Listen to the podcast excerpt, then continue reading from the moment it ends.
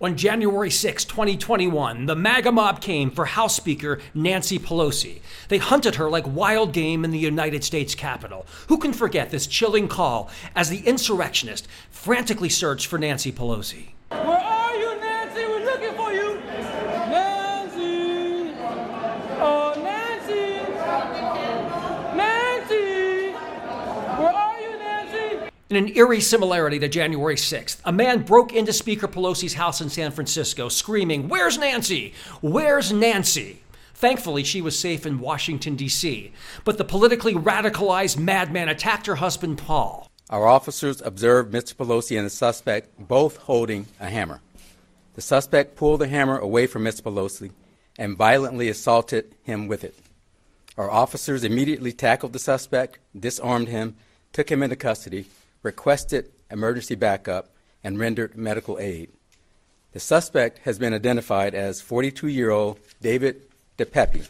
CNN reports that David DePape posted memes and conspiracy theories on Facebook about COVID vaccines, the 2020 election, and the January 6, 2021 attack on the Capitol. He posted links on his Facebook page to multiple videos produced by MyPillow CEO Mike Lindell, falsely alleging that the 2020 election was stolen. Other posts included transphobic messages. Hmm, where have we heard this before? Where have we heard these messages before? If you think about it, it sounds like a transcript from a Donald Trump MAGA rally, doesn't it? For example, Governor Glenn Youngkin of Virginia said, There's no room for violence anywhere, but we're going to send her back to be with him in California. Thank you for that strong statement, Governor Youngkin. And this, by the way, is supposed to be the GOP's moderate guy. Let that sink in. The GOP is also going to try to excuse what happened by saying, oh, it's just some random crazy guy. But your party, and your right wing media bubble pander to people who are mentally off and incites them with nonstop red meat. Your party, including former President Donald Trump, is pandering to QAnon. This is a bizarre cult that believes Democrats are a cabal of pedophiles that eat children. This has led to attacks, including at a pizza restaurant, Comet Ping Pong, in Washington, D.C. But it's more than just pandering to the base. The Republican Party is running people for office with histories of violence and even electing conspiracy nuts who have serious unresolved issues. They run violent television ads where candidates tote guns and act like they're running for president of militias rather than public office. In one revealing ad, a Republican Senate candidate in Arizona pulls a gun on what he calls Crazy Face Pelosi. Crazy Face Pelosi. Think about that for a minute. Crazy face Pelosi. Well, a crazy hit a Pelosi in the face with a hammer. Is there a connection with violent Republican rhetoric? Is there a connection? Why is it okay for Republicans to run ads like this one by Teddy Daniels in Pennsylvania? They don't care about protecting your freedom of speech, your right to bear arms, or even election security. They're more concerned about appeasing the left than they are standing up for us. Time to bring out the big guns. And the big guns are the millions of men and women in this country who feel as though their voices aren't being heard. I'll be your voice. How about MAGA star Lauren Boebert and her gun worship? Over the weekend, Boebert actually made headlines after releasing videos saying she will carry her Glock in Washington, D.C. It shows her doing this. The ad shows her loading her gun and putting it in her holster, then walking around the nation's capital with her concealed carry. This sickness and perversion of our political system must stop. It's causing chaos and fear and making it more difficult for lawmakers to do their jobs. According to Capitol Police, in the year since Donald Trump was elected president, the number of recorded threats against members of Congress increased tenfold to 9,625 threats in 2021. How is this okay? How is it okay? Republicans are going to try to brush this aside. They're going to shrug and they're going to resort to false equivalency. They will say there are crazies on the left too. Yes, that is true. No party has a monopoly on crazy people. But right wing conservative political philosophies are indisputably at the root of the problem. The numbers don't lie. A recent study found that for every 10% increase in evangelicals in a county, the number of hate groups in that county increases by 17%. Maybe I'm mistaken, but I thought Jesus was known as the Prince of Peace. The fact is, right wing organizations and individuals are responsible for a disproportionate amount of our homegrown terrorism in the United States. It's not even close. There are not two sides here, and the numbers do not lie.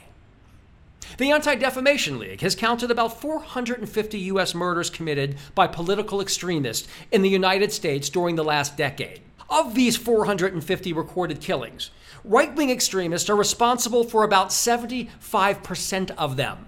Meanwhile, left wing extremists were responsible for only 4%. Okay, 75% right wing extremists, 4% from the left. I think that says it all, doesn't it? Nearly half of these murders were specifically tied to white supremacists, who, of course, are exclusively on the right. So there's no comparison between political violence on the right and the left. Yes, we have nuts, but they have a nut house. Unfortunately, the political environment may get worse before it gets better. Republican billionaire Elon Musk purchased Twitter this week. Almost immediately, we saw a witch's brew of bigotry and hate bubbling up from Twitter, according to the Washington Post. An emboldened cast of anonymous trolls spewed racist slurs and Nazi memes onto Twitter in the hours after billionaire industrialist Elon Musk took over the social network, raising fears that his pledge of unrestricted free speech could fuel a new wave of online hate. The flood of racist posts was among the most prominent signs of how Twitter has changed in the first hours since Musk's ownership. Wow. That's all I can say is wow. Thanks, Elon. If there's one thing America needs, it's an infusion of hate speech. You must be proud of yourself.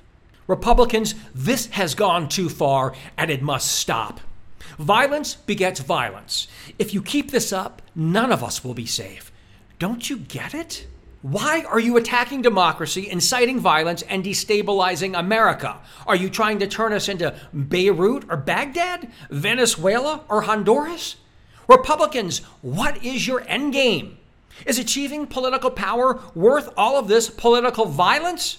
It's time to put an end to this madness and get off the crazy train. Enough already. If you love my show and appreciate our work and our message, subscribe on YouTube and turn on notifications. If you prefer listening to our podcast, we are available on Spotify, Apple, Anchor, and all major platforms. Don't forget to follow and rate our show. I appreciate your support. I've said it before and I'll say it again. Herschel Walker is secretly the little old woman who lives in a shoe. There was an old woman who lived in a shoe. She had so many children, she didn't know what to do. In Walker's latest scandal, attorney Gloria Allred brought forth a second woman who claimed that the pro life Walker paid for her abortion in 1993. Walker allegedly pressured this woman into going to the abortion clinic. At the last minute, she got nervous. She didn't want an abortion and she ran out. Walker took her home. But apparently, Walker wanted the abortion still. He stepped in and compelled her to have that abortion and drove her to the abortion clinic where she finally got it. The only thing that Walker hasn't aborted so far is his pathetic campaign. Walker is a one man abortion mill. I mean, I wonder if he gets frequent customer appreciation discounts. An abortion doctor could retire on the proceeds from Walker's abortions alone. This dude is literally a gold mine, I'm telling you.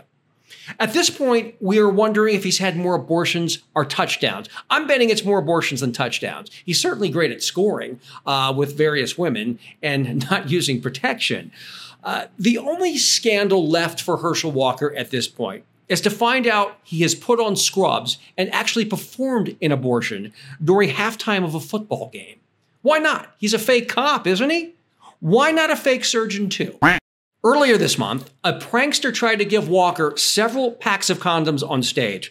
This guy should be his campaign manager. Think about it. Because this is the best political advice Herschel Walker has received during the entire campaign.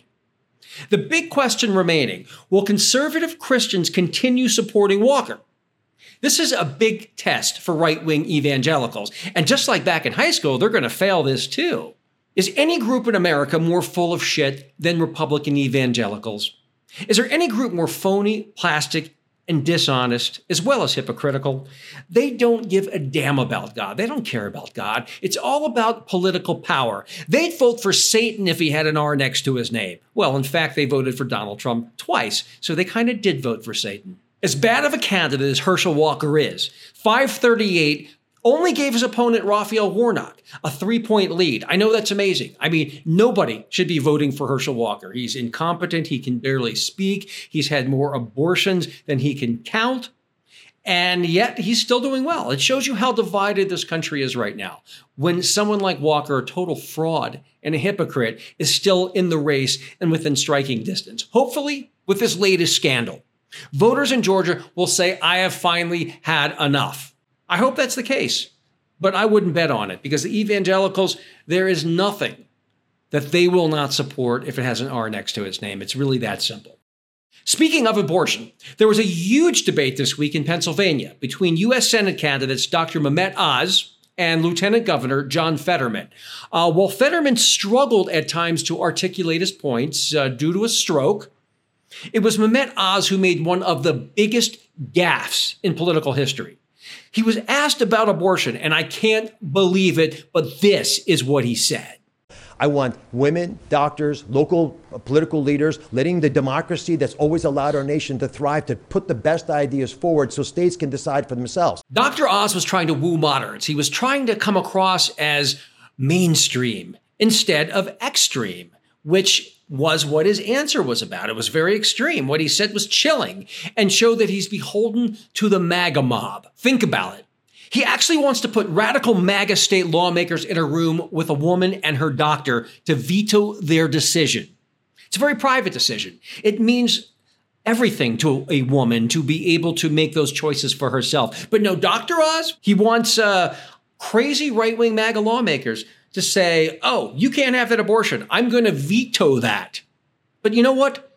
Women are adults, they aren't children. They can handle their personal business. Why doesn't Dr. Oz and fellow Republicans mind their own damn business at this point and leave women alone? You know, Dr. Oz was advocating for states' rights, which makes no sense whatsoever in an abortion debate. Should a woman suddenly lose her reproductive freedom simply because she crosses state lines? Should a woman who was born in a red state and doesn't have the financial resources to move be forced to give birth against her will? Hell no. This is actually a federal issue, contrary to what Dr. Oz said, because no woman in the United States should ever have her privacy invaded by religious zealots who want to tell her what to do. No woman anywhere should be forced by big government to give birth. That's between her and her doctor. Whether it's in Alabama or Massachusetts, it should not matter. Conservatives used to tell us they were for small government. Well, this is invasive government on a massive scale. This was a very revealing debate. Dr. Oz revealed his true colors, and they are ugly. He's no longer just a TV quack peddling fake supplements to gullible fools. He's now a full blown MAGA man who jeopardizes the freedom of women in Pennsylvania and across the country. Now the voters in Pennsylvania know the truth and they can make their choice based on the facts. So the debate was helpful in clarifying exactly who Dr. Oz is and what he is, which is a radical extremist that no one should vote for. Another huge debate everyone is talking about is the one that didn't happen. In the critically important Arizona governor's race, Democrat Katie Hobbs has refused to debate Republican MAGA extremist Kari Lake. Kari Lake is very smooth. I can understand why Hobbs is nervous, but that is no reason. Yet, Secretary of State Hobbs is trying to rationalize this and said, quote, a debate never helps a candidate win. We're talking to voters, and I guarantee it's not something they're concerned about. I guarantee the person who is rationing their insulin or opening the refrigerator and figuring out how they're going to put food on the table with groceries they have left for the week isn't going to open their ballot and say, Damn, I wish Katie had done a debate. Hobbs is dead wrong. A debate stage is a perfect place to highlight your positions. If you're proud of your positions, if you believe in your positions, you will stand up and debate. You know, why not use this opportunity? Why not use the debate stage to show how you'll provide insulin while Lake won't, or to highlight your policies on how you'll put food on the table when Kari Lake doesn't care if you have food on your table? You know, Lake would cause uh, people to go hungry. This should have been pointed out. And that is an unfortunate blunder because part of governing is communication skills, defending your positions, and holding your opponent accountable. By not debating, it allowed Lake to appear alone for an interview with conservative radio host Mike Broomhead on AZTV, where she slammed Hobbs and said this. As we tried to make a debate happen with myself and my opponent, but unfortunately, she was not courageous enough to show up for the debate. What this interview really made clear is that Lake was the one who doesn't have the courage to speak clearly about her radical anti abortion views. Just let me clarify with you though, because you're here, she yeah. she isn't.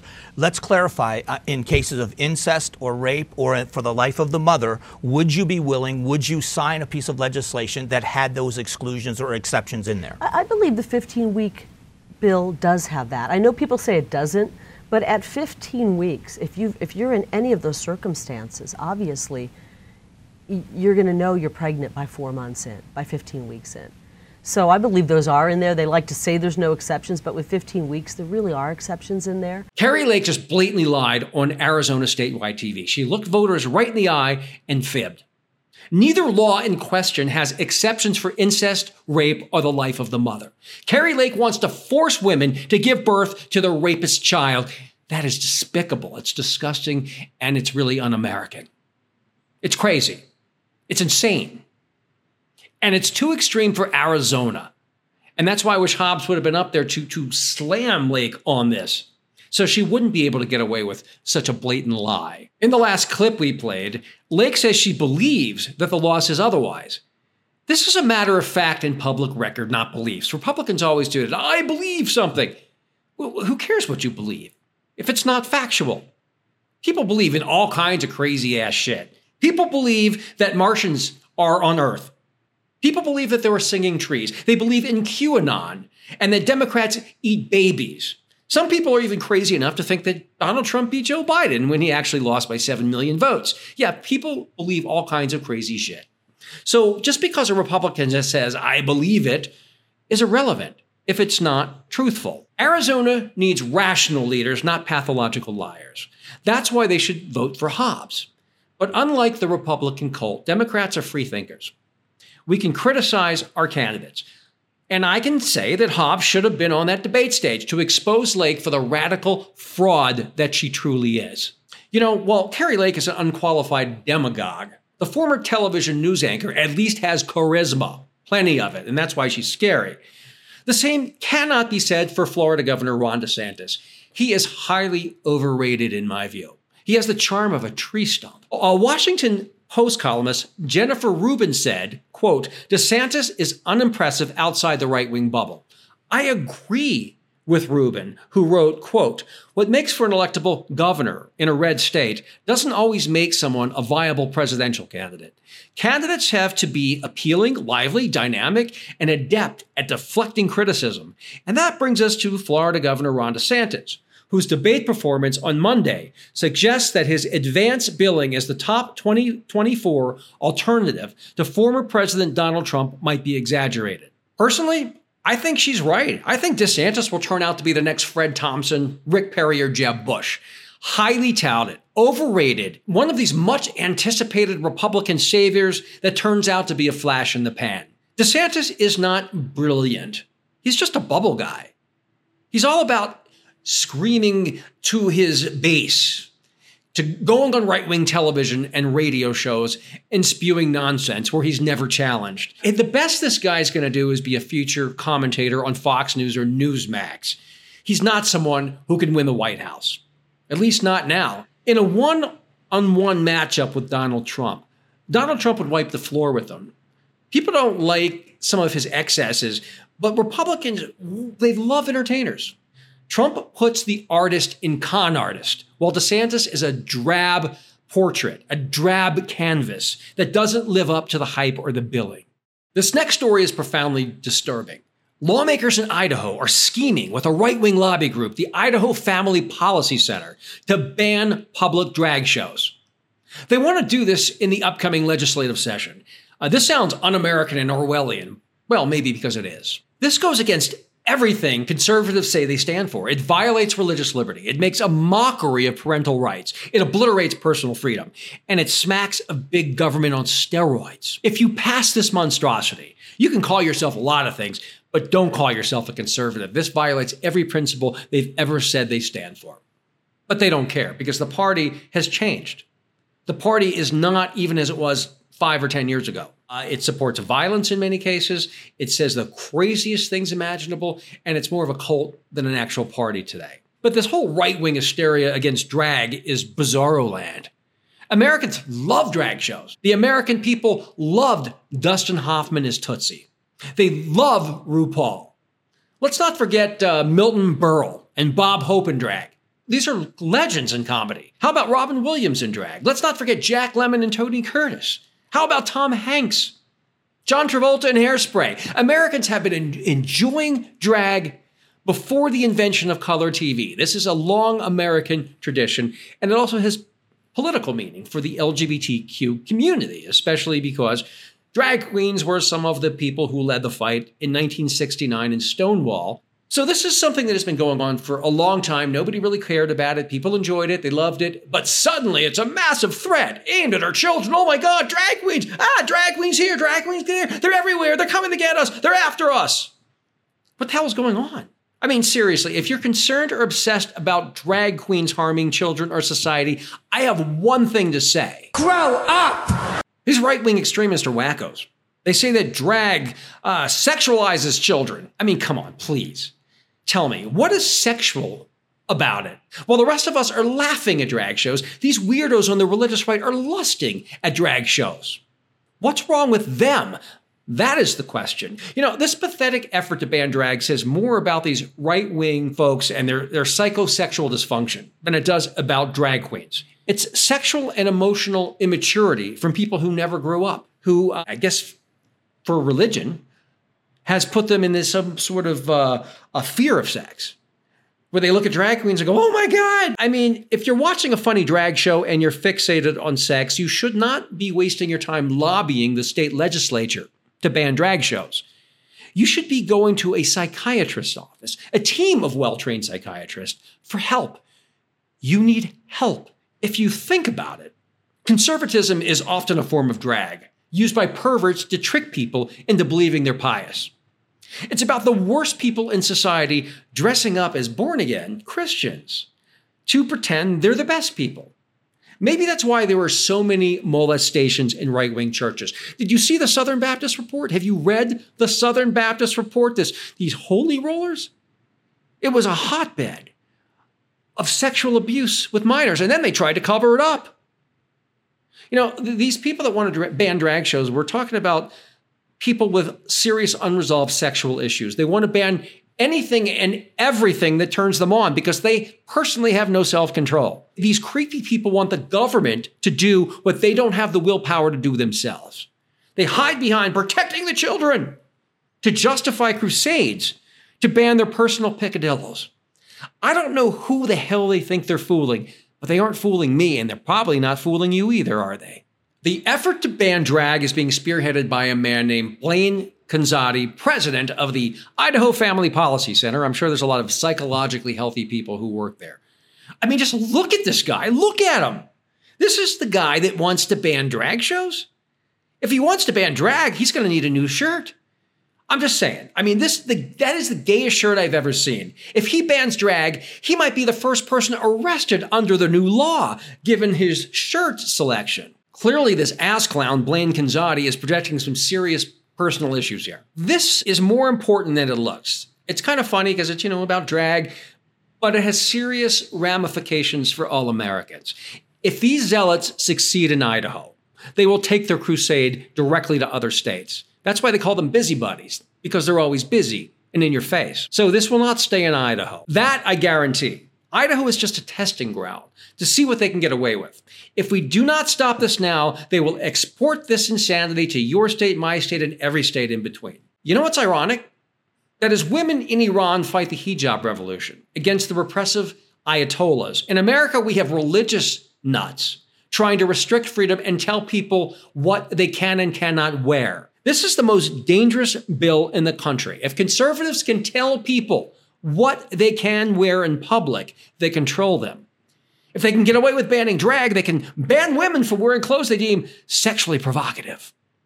You know where this ends up, don't you? The Handmaid's Tale. The same people who will tell you, oh, that can't happen here in America, because I know a lot of you are saying that right now. Those are the same people who told us the Supreme Court would never get rid of Roe v. Wade. They'd never overturn Roe v. Wade.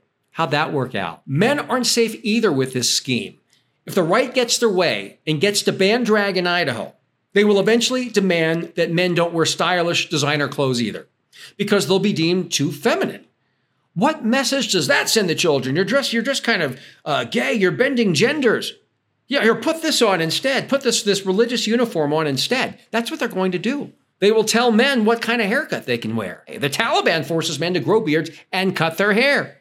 Do you think it's beyond these fascists in America to require a certain hair length for men? Oh, I can guarantee you. If they keep moving forward with their agenda, that's on the agenda. I mean, we're talking about weird people obsessed with enforced masculinity, or at least their version of it. Look at Missouri Republican Senator Josh Hawley, for example, who will go down in comedy history for instigating a January 6th mob and then running away from them like a full blown coward. Or how about Texas Republican Senator Ted Cruz, who also inflamed the insurrectionists, but hid in a closet when they broke into the U.S. Capitol? Cruz and Hawley, big man oozing with Christian style masculinity. What a pathetic joke these two court jesters have become. They are about as masculine as a freshly waxed ass in a dental floss bikini. Anyway, this proposed Idaho drag ban is blatantly unconstitutional and a violation of religious freedom. The only thing that concerns me is that we have people like Clarence Thomas and Samuel Alito who are interpreting the First Amendment. And so, what is obviously unconstitutional in a sane America might not be in the future if we keep giving more power to this radicalized Supreme Court. Who the hell do they think they are? I can't think of anything more unpatriotic and un American than what they are doing in Idaho. But we don't have to sit there and take it. We can fight back against this tyranny. I'm going to fight back against this tyranny, and I'm inviting you to do so as well. I'm urging all my amazing listeners and viewers to contact Blaine Conzatti, president of the Idaho Family Policy Center, and tell him don't even think about pushing this totalitarian bill. Don't even think about it. He does not get to tell people in America what they can and cannot wear. This is about liberty. This is about freedom. This is about stopping these blue nosed, hypocritical busybodies who want to go into your personal closet and pick your clothes for you. Is this still America? We are putting the contact information on the screen right now. Be firm, but don't be rude, and no threats. We aren't MAGA. We have class, unlike them.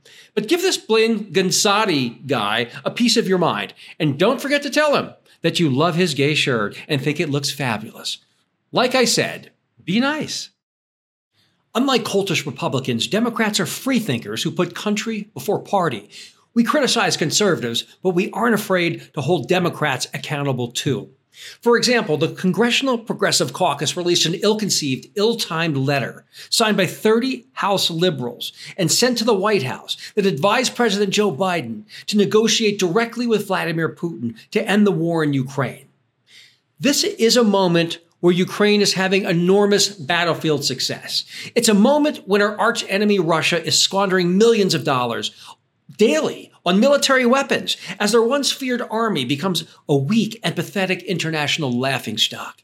The more depleted Russia becomes, the safer Americans are. Remember, Russians are the ones who interfered in our elections and plan to do so again. It is in our interest that they are defeated. Potential House Majority Leader Kevin McCarthy also sent disturbing signals, saying that if Republicans take over, they might not be writing so called blank checks to Ukraine. In response to McCarthy's tomfoolery, Tobias Ellwood, who chairs the Defense Committee in Britain's parliament, told the Washington Post, quote, You'd be playing into Putin's hands. If America pulls back, Putin could snatch victory from the jaws of defeat. I completely and wholeheartedly agree with this assessment. Only a damn fool would send mixed messages at this crucial point in the war. Ukraine is on the front line of freedom, and we must provide Ukraine all of the weapons it needs to finish the job. What the Progressive Caucus did was baffling. I don't get it. I don't understand. Russia has put together the axis of anti progressive evil. The countries supporting Mother Russia or Iran, Saudi Arabia, and North Korea. These are places that treat women like pets. They murder LGBTQ people or jail them. They do not believe in freedom of speech, freedom of assembly, and they are the most repressive, illiberal regimes on earth. It is in the interest of democracy, human rights, and progressive interests to defeat this cabal of conservatism. Trying to force peace now will only lead to more war. Appeasement never brings peace. It only encourages bullies and tyrants into taking greater risks and engaging in more destructive behavior. In the past few months, Russia has bombed innocent civilians. It has targeted infrastructure, raped and tortured Ukrainians, kidnapped Ukrainian children, and sent them to live in Russia, which, by the way, is a war crime, and threatened nuclear war, as well as illegally annexing Ukrainian territory. What can we negotiate with this horrid regime? Putin must be defeated, not given deference. The difference, though, between Democrats and Republicans is that the Congressional Progressive Caucus withdrew their letter and apologized. They were able to admit that they were wrong and reverse course. That should be commended. It's honorable to say that you were incorrect and then do the right thing. Meanwhile, Kevin McCarthy is still giving mixed signals on Ukraine because MAGA Republicans never apologize never admit they're wrong, and arrogantly refuse compromise. McCarthy lacks integrity and always puts party before country. He is still sending these mixed signals and scaring the hell out of Ukraine and our European partners, and that is unforgivable. Unforgivable. The question is why is he trying to erode American support for Ukraine? Is it because Republicans don't believe in democracy? They don't believe in freedom? I mean, we all know that CPAC, the conservative uh, group that holds a meeting every year, invited Viktor Orban to be a keynote speaker. This guy is the epitome of an authoritarian. And that's who the Republicans seem to be wanting to model our country on. So maybe they're not for Ukraine. Maybe they believe in Russia. They loved Putin before this war. And apparently, given their actions, Many of these MAGA Republicans still do love Vladimir Putin. They identify with him. Maybe McCarthy is indebted to Russia somehow. Maybe he's beholden to the Russians. I don't know. But what he's doing is reckless, it's dangerous, and it's putting our national security at risk, and it must stop. What we do know is the American people are squarely on the side of the Ukrainians. A Chicago Council on Global Affairs poll released last week found that 72% of respondents said they support sending additional weapons and military aid to Ukraine. That includes 68% of Republicans. So McCarthy isn't even on the side of most Republicans. Bottom line give Ukraine, a struggling democracy, whatever it needs to defeat Mother Russia. It's in the interest of the United States. It's in the interest of the world. It's certainly in the interest of progressives, and it is in, in the interest of our national security. Joining us is longtime Washington, D.C. advocate John Aravosis. He's the founder of the Progressive America blog and appears daily on TikTok to offer updates on the war in Ukraine. John, welcome to the show. John, you're a leading voice on the Ukraine Russian war. What motivated you to get involved and tell us about your incredible work on this issue? You know, it's funny. I, I think back to, I'm forgetting the lawyer that helped us on the Timothy McVeigh case, that uh, LGBT, that gay case 20 years ago. But he was interviewed by somebody, asked why he was working on it, and he said, I don't like bullies. And I kind of, I, I think that actually works for me as well. I think most of the civil rights work I've done, you too, by the way. I mean, I think it's the same thing. We just get sort of annoyed by bad guys beating up good guys. And having said that, too, I'm old enough where I remember the Soviet Union and the Russians are the modern day, I don't want to say incarnation, whatever word you want to use, but sort of children of the Soviet Union. And the, these guys are, they're bullies and they're dangerous. And I just, yeah, I wanted to help. Well, speaking of bullies, I mean, Vladimir Putin had a t- very tough reputation prior to this. He was um, I think miscast, though. If you look at his history, what did he do? He went to Syria, he went into Georgia, he went into Chechnya, and bombed the hell out of civilians. I think he and his military have been exposed in a lot of ways as terrorists, as bullies, and as thugs. How has this impacted the image of Putin and Russia and their military as well? you know, huge mistake, obviously, going in for a variety of reasons in this war. But a lot of folks have said that had they not invaded, all of us still would have thought the Russians were the second greatest army in the world after the American army. You know, we respect anybody who's got a nuclear bomb, but Russia, we thought was this great ish world power. And now we see. I mean, I think back to John McCain. John McCain had said years ago that Russia was little more than a gas station with nukes. And in many ways, that's what they are. There, there's not much there there. Yeah, I mean, it's incredible. But were you surprised that Ukraine was able to withstand the initial assault? I think everybody in the world was.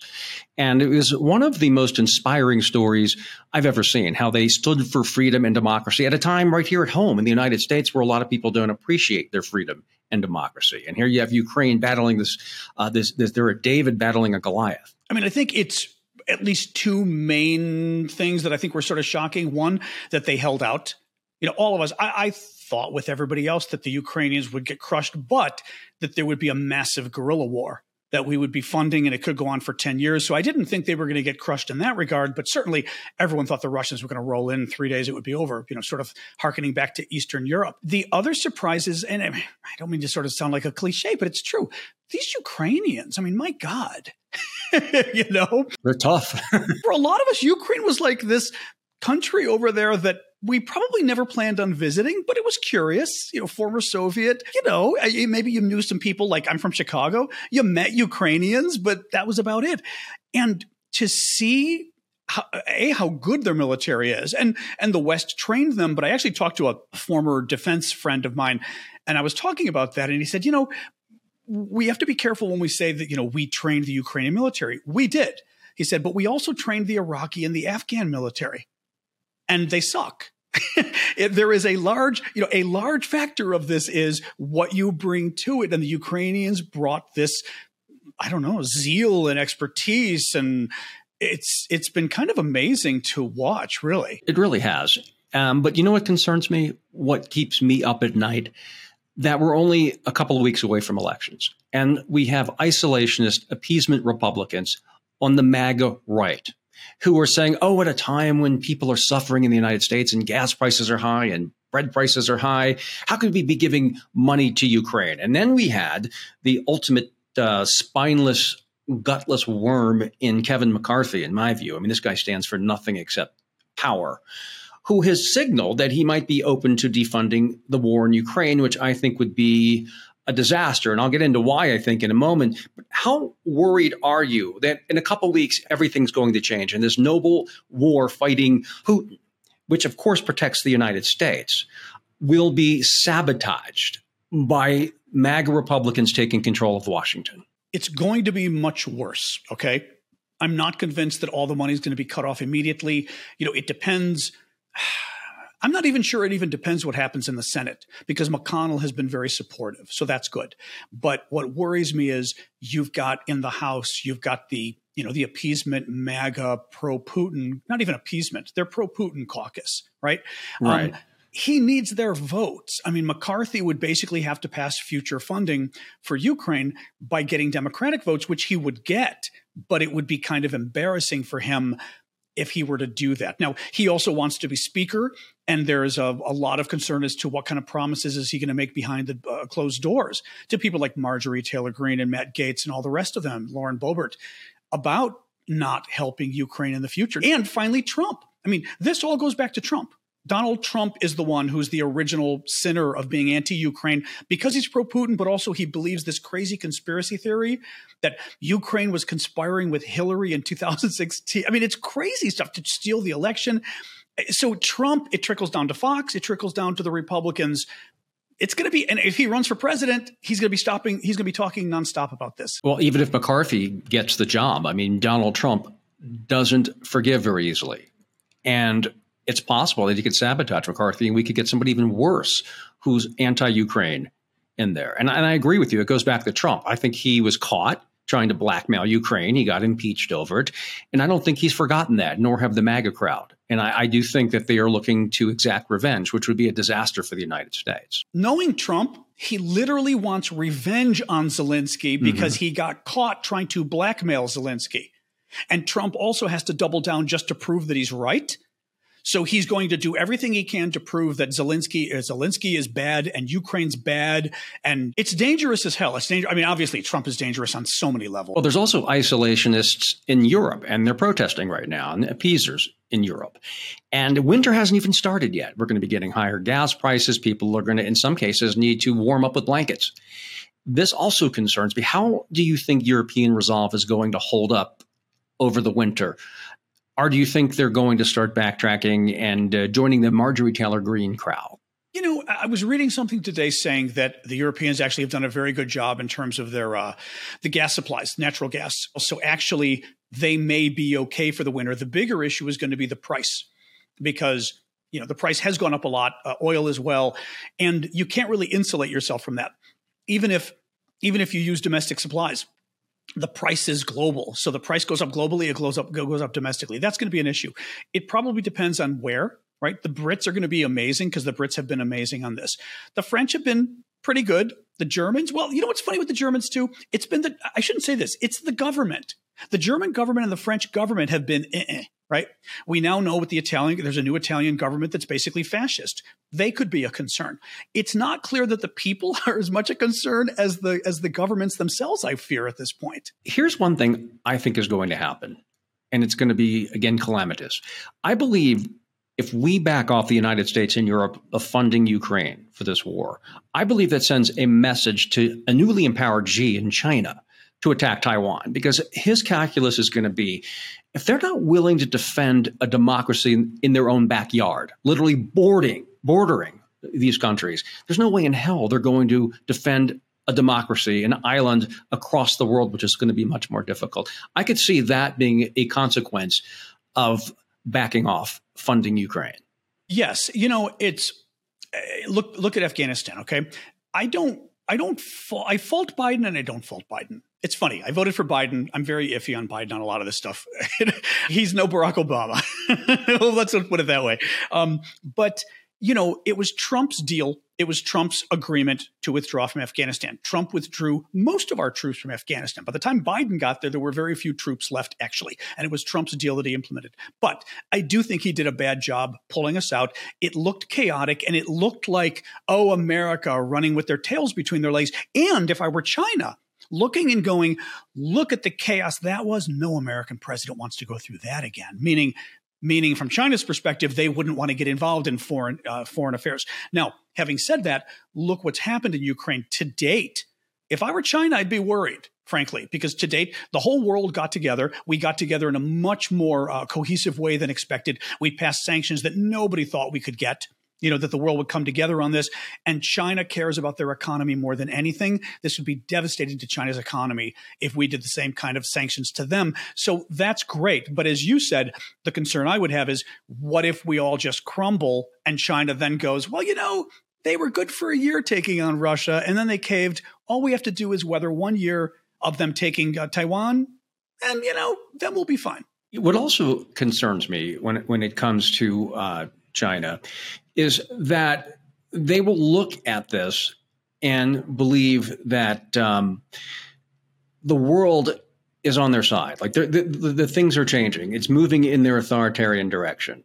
And that's going to embolden them. I mean, I think economic concerns generally with China have been their number one concern, but I think with Xi, it's different. I think he's more like Putin and is, is showing these colors that he's more concerned with the greatness of China as Russia is with a greater Russia. And Ukraine, I think, is that front. And if that crumbles, I think we are going to war in China. I really do think that he's made that a priority, and that could be the outcome of this. What also concerns me, though, if that happens and we back off with Ukraine, you, Russia gets Ukraine, and China attacks Taiwan, the U.S. becomes more authoritarian, and that also we see the same thing in Europe. We could suddenly live in a very brutal world with spheres of influence, without democracy, without decency or human rights uh, a world potentially based on repression, lies, totalitarianism, and conspiracies, kind of like the Republican Party today. What does that look like if Russia digests Ukraine? I mean, what, what happens to the world then? It depends what position we take. If you get the Trump approach and we become more authoritarian, then I worry that the spheres of influence aren't like the Soviet days, the Cold War days, where there was the freedom sphere of influence and the dictatorship freedom. And with, mind you, yeah, with with we supported some bad guys you know there was that but nonetheless um you get something with trump where we're actually joined with russia as as co co totalitarians or co authoritarians, so that we're actually part of the sphere of influence of the bad guys. That's what I'm afraid of. Like, there's going to be nowhere to run, nowhere to hide. The entire world. There's nowhere to go because what? It's going to be Canada. It's going to be you know Handmaid's Tale. It's going to be Canada. Yes, and I think it'll embolden the uh, European far right. And I think more. We just saw what happened in Sweden, and you mentioned Italy earlier. I think that's going to happen to many other countries in Europe if fold on Ukraine, and uh, we have the uh, Matt Gaetz, uh, Marjorie Taylor Greene, Donald Trump crowd in Washington running the show. There's going to be nowhere safe. And that is why this is such an important fight to me. If you could look into a crystal ball, how do we get out of this uh, in the best possible way in, in, in, Ukraine? I mean, best possible way, I think, is obvious, which is that Ukraine gets their territory back and the Russians have an Afghanistan moment, their Afghanistan, not ours, uh, moment where they go, you know what? We've been fighting this too long. We've lost too many men. The people at home are getting too pissed off and we've got to just pull out and leave. I mean, that would be the best case. It could be something where Putin gets overthrown. It could be where Putin gets threatened with being overthrown. What I worry about is, and again, I am much more hawkish on this than I think Joe Biden is. Biden worries me as far as worrying a little bit too much about what Vladimir Putin thinks. Having said that, I care about what Putin thinks to the degree that the war has to end at some point, and Putin can just keep fighting and fighting and fighting and fighting and and i don't know where that stops. And in the meantime he goes on 10 years and he just keeps killing ukrainians killing children destroying their infrastructure. Now if the ukrainians want to keep fighting i'm with them. I just worry as to what gets putin to stop. But having said that, that does not mean we appease the man and say, well, since you're willing to keep fighting, I guess we'll just give you everything you want, or we'll give you half of Ukraine. I mean, it, this is the problem with the folks who keep wanting to sort of negotiate when uh, Elon Musk, when they throw out negotiations and peace plans, their peace plans are always, you're being mugged. Why don't you give the mugger half your money? And it's like, that's not, that's not a compromise. And I don't think they understand the mindset of bullies. And the only way you stop a bully is to punch them in the nose. I mean, it's just the basic schoolyard logic, and it works. And when I've done that, it's worked in my, own life. And this only encourage Putin to reach for more because his goal isn't to stop there and he's going to keep testing it. And we've also seen the brutality. I mean, this is someone who has bombed women and children in playgrounds. This is somebody who is kidnapping children and relocating them to Russia, potential war crime. This is someone who bombs apartment buildings with reckless abandon. Early in his career, or uh, career getting on the presidential level, Putin bombed a Russian apartment building to claim it was terrorists, Chechen terrorists. But it was actually a false flag operation. I mean, you can Google this. I, I hate even bringing up false flags because it sounds like Alex Jones, but in this case, it's real. Putin is a thug. I don't know where to put him on the uh, pantheon of, of horrible leaders in history and evil leaders, but he's certainly on the path to becoming one of them right now. How would you how would you rate him and, and the trajectory of his uh, his career? You know what? I would say this. I think to some degree, what bothers me with the question, and I'm not knocking you, but I mean, I almost feel like it puts us into that territory again of, oh my God, he's crazy what do we do? He's the worst ever. We better. And then the next argument is not from you, but the next argument is we better find a way of making him happy and giving him an off ramp because he's just the worst of the worst. He's, I think, a totally rational, actually, Biden or somebody else said this recently. He's a totally rational guy who's made a lot of irrational decisions getting into this war, but he's rational. And right now, he's trying to preserve well, he was trying to expand his country and now he's trying to save his job and his life. But it's all rational. I would agree it's rational, but he also doesn't have, uh, he also doesn't shy away from killing. But that's rational to him too because he doesn't care. But I wouldn't stop. I agree with you. That that is a reason to go on, not go in the other direction because you're only going to encourage somebody like that. Oh, I see what you're saying. Yeah, yeah, yeah, yeah. I see what you're saying. Yes, yes. He's brought up using nuclear weapons. Obviously, everybody's concerned about that. But how likely do you think he is to use them? And what do you think the West's response should be if he does? I have written about this and I've talked about this a lot. And anybody who's worried about Putin using nuclear weapons has to explain why he would do it. And why he would do it is not a simple Elon Musk answer of he'd do it because Crimea is really important and if he loses it, he'd nuke. No, no, no, no, no, no, no. He's a head of state. He's not crazy. He's sly like a fox. Tell me why the sly, I don't mean you again. Tell me why the sly fox thinks setting off a nuclear weapon would advance his goals either at home or internationally. And I can't find an answer for that, right? He sets off a nuke and NATO and the US enter the war we could, you know, a lot of the generals. I think, I think Biden's response. I'm not sure what Biden's response would be because I think Biden still pulls punches a little too much with, and actually a lot of issues. Biden's a bit of a caver. I don't mean to keep knocking Biden here, but Biden kind of caves when you when you push against him. And so I don't know, but the generals have talked about blowing up the Russians' Black Sea Fleet, you know, based in Crimea, uh, going after Russian troops based all over Ukraine. I think we probably would have something more like a no-fly zone, but it would be a true no-fly zone of all of Ukraine and say say you put one plane in the air, you turn on one surface to air missile, you turn on one radar, and we're blowing it up. And the Ukrainian pilots can now fly all over the country and do as many bombing raids as they want on the Russians. So it's something like that. But again, that does not benefit Russia. Putin does not want us to enter the war. He can't beat Ukraine. He certainly doesn't want to be fighting America and NATO. So I I worry about the talk because the talk can lead to mistakes right? We, we keep hearing him talk about, I'm going to nuke you. And then somebody sees something on the radar. They're not sure what it is. And the Poles end up shooting a, a, a Russian plane out of the sky. I mean, you can have mistakes that lead to further escalation. But I just, I think his job right now is to shake things up because he's losing. And the best way to do that is to scare the hell out of us about nukes. And the best way to do that is sound as irrational, as crazy as possible. And I think he's doing a good job of it. But again, one final point people keep saying, but he's crazy. He might nuke us anyway. Well, if he's crazy, then no amount of appeasement is going to help because he's crazy. Right? Appeasement would be assuming logic and rationality. Well, if we give you this, then you'll be happy and you'll walk away. Well, if you're crazy, nothing we do can necessarily make a difference. Um, no, I, I, just think he's full of BS at this point. But ha- having said that, you know, hmm, I hope I hope I'm wrong. I hope I'm right. Excuse me, but you know. Well, the only thing that worries me about he this whole talk of he thinks he's Catherine the Great 2.0 or Peter the Great 2.0 is just sort of this. Yeah, it's a, it's a sort of uh, delusions of grandeur. That, those those are the things that do concern me about him when I hear that because that does speak to possibly crazy. This is actually an important point to tell your audience as well. Nuclear submarines. If a nuclear war starts, we both lose. I mean, literally, America and Russia both lose. Both sides have nuclear submarines. They're impossible to hit. They have nuclear weapons. If Russia destroyed all of America, our nuclear submarines would survive and destroy them. If we destroyed all of Russia, their nuclear submarines would survive and they would destroy us. Neither side, both sides know it's the end of the world. Peter the Great means expand my country and conquer new lands, and I will be famous as the guy that restored Great Russia. If you kill 97% of your population in a nuclear war, that ain't Peter the Great. I mean, Putin cares about his legacy. He doesn't want to, on his deathbed, send off nukes. He wants to conquer countries. Yeah, as I've said, based on their performance so far, uh, their military's petering out, and he ain't great. I mean, that's what's happening so far. Of course. Yeah. I mean, thank God. And actually, just, I mean, thank God that we've also seen how bad these guys are because even their neighbors on the borders are starting to act up a little bit. The former Soviet countries are starting to go, you know what? Maybe we won't let you pu- push us around as much.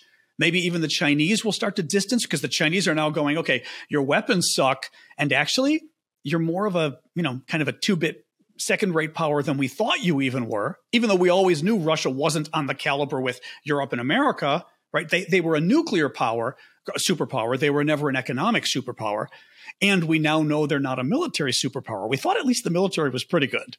Now we know they're not. So that brings me to a question on China and Xi, and that is they must be he must be worried secretly that their military isn't as strong as it is. That's one thing about these authoritarian countries. That, and Russia is a perfect example of that. People lie to their leader. Oh, everything's great. Everything's wonderful. He must, in his deeper, darker moments at night when he's going to bed, say, I wonder if we're as strong as I think we are, or they're just telling me what I want to hear because I'm an authoritarian leader. I'd never even thought of that. That's a fascinating observation. Yeah. I mean, you think you're strong. You think that you're like looking at him and you're like, well, if they perform like this, how the hell are we going to perform? We haven't had a war. We haven't really tested our troops. And everybody's telling me yes, yes, yes. Maybe there's some no's in there. there I'm not hearing. What you are saying for your audience here is a lot of what happened with the Russians is their leaders, like Putin, you know, the big leaders, thought that all the things they ordered the military to do were actually happening. For example, they would have exercises these great large you know exercises to scare the west. And what we found out was they weren't actually practice sessions. They weren't chances for their troops to get you know the navy the air force the marines you know all these different uh, or you know parts of the military working together and practicing. They literally would have a script and it was more a play. I mean, this one kind of blew my mind. And literally, they would put on a play and say, okay, you're going to go here, he's going to go here. And it wasn't a military exercise. It was just performative art. And we looked at it and thought, wow, that's a beautiful exercise they did. It wasn't. Um, the, the guys fighting to go to uh, Ukraine, there was a report the other day. Of the guy said, We don't get to use any of the weapons at all. Shoigu, the defense minister, came by, and all of a sudden that day, we had weapons practice, and everyone had to pick up a gun. He goes, He left, and they stopped the weapons practice. That's the kind of corruption that's happening. And but they tell the senior up, Oh, everyone's everyone's perfect with the weapons now. They never used it. Right. And in fact, it's just battalion ballet. I mean, it's a performance. Yeah. And but but you lie to the higher ups, and as you said, you're afraid. Well, a you lie to the higher ups because you're stealing the money and stuff. But second of all, if you discover theft or you discover it's not happening, you don't want to be the one to tell Putin, uh, "Guess what? They stole all the money." so you go, "Oh yeah, everything's going great." The historic election of Barack Obama seems, in retrospect, like the pinnacle of American civilization. Uh, the 21st century began with enormous hope and bubbled with mind blowing progress. The dirty industrial age had given way to the sleek information age, where answers to the world's questions were literally at our fingertips. There were no limitations on our dreams, and everything was within the realm of possibility. We were a forward looking nation that embraced the future. This momentous age of possibility culminated with the taboo shattering election of our first African American president, a country that brought black people to North America in chains, unshackled a few of its enduring demons by elevating Barack Obama to the apex of power. Sure, America still had not reached its moral summit or fully lived up to its lofty ideals, but it did appear that we surpassed the middle of the mountain. It seemed the direction we were heading was onward and upward, or so we thought. The rise of the information age coincided with the decline of American towns steeped in the industrial age. High paying union careers disappeared, replaced by depressing, low wage jobs at places like Walmart. Charming downtowns were replaced with dumpy big box stores, physical eyesores that matched the deteriorating lives of the once proud people who populated these small towns. In a digital based economy, the best jobs required college degrees, leaving many blue collar workers with only high school diplomas feeling hopeless and helpless. For the millions of Americans left behind, often to no fault of their own, the excitement felt at the beginning of the new century curdled. With their economic prospects dimmed and their self worth diminished, they were lost and felt abandoned by our political leaders. You know, they kind of were. The financial crisis of 2007 and 2008 badly exacerbated and accelerated these trends. This is not to excuse, by the way, not to excuse the ruinous anti democratic political behavior today. There is never an excuse for that, but it is to offer an explanation. However, it's also worth pointing out that many people thrust into these dire situations had the imagination and initiative to evolve and reinvent themselves. Not everyone has the wherewithal to do so, I understand that. But a large number of Americans did adjust, and they are thriving today. As conservatives love to hypocritically preach to poor minorities, they could have lifted themselves up by the bootstraps or moved to places with more opportunity, but elected not to do so. I really do feel for these people because many of these uh, people could not find their place in modern society. And what did they do? They turned to self harm. They popped opioids to numb the pain, drank excessively to forget their new station in life. And some people took their own lives. These so called deaths of despair have led to a once unthinkable drop in life expectancy in America. When turning negatively inward didn't solve their problems, many people began to lash outward. Instead of taking personal responsibility, they searched for narratives to explain their new place in the world. Into this vacuum stepped various demagogues who cunningly profited from these people's pain. Some of these charlatans were religious leaders, and others were media personalities. They conjured scapegoats who were easily blamed. Hate peddling hucksters had an easy time finding villains in an era of dynamic social change. As people's lives were hastily unraveling, they watched successful, attractive gay couples on television shows. African Americans were succeeding at the highest levels of sports, politics, business, and entertainment. More Hispanics were suddenly present in communities that had traditionally been homogeneously white. Women were suddenly leading companies and no longer dependent on the largesse of men. Turned off by fundamentalism, millions of Americans were abandoning religion and continue to do so today. I mean, we talked about Herschel Walker earlier. If that's the way evangelicals behave, how do they expect people to go to evangelical churches? Well, these seismic changes were gradually occurring in small towns. Their full impact could be seen in movies and also in television shows.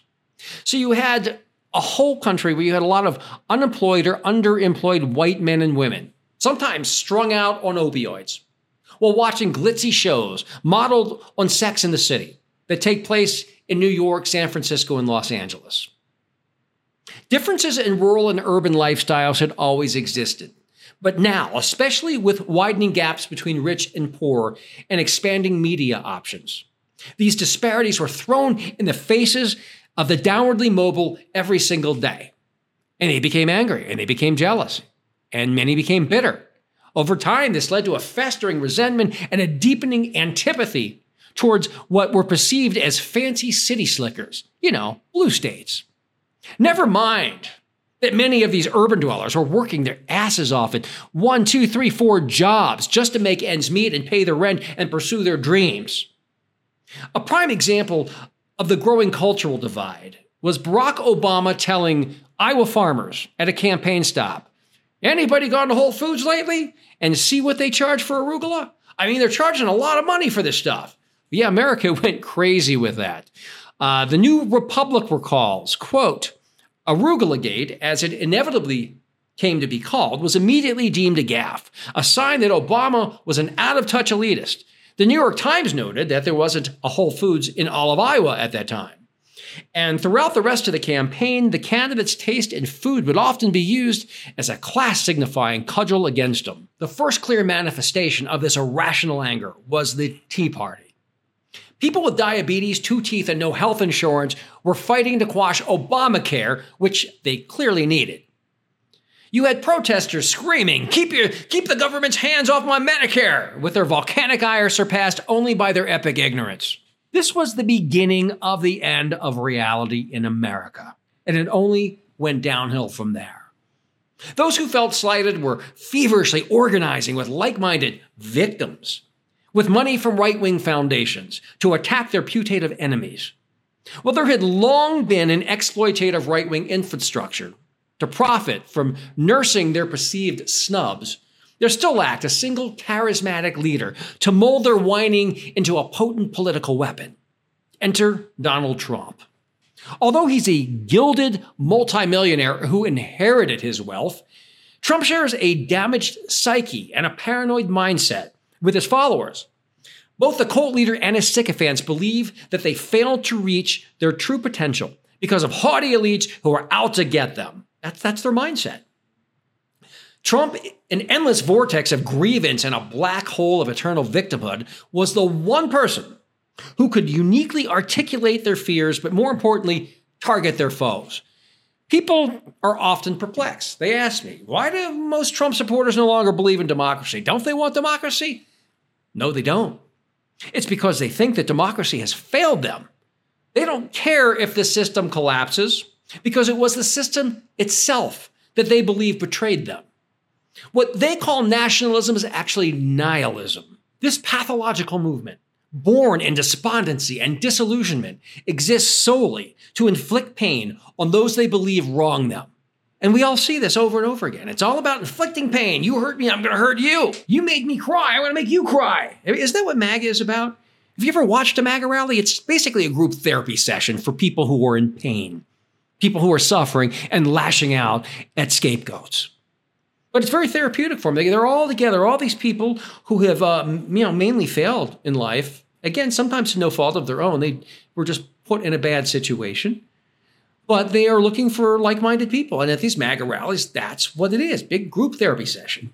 This, this pandering to pain explains why the GOP had no platform at their last convention while Trump was running for a second term.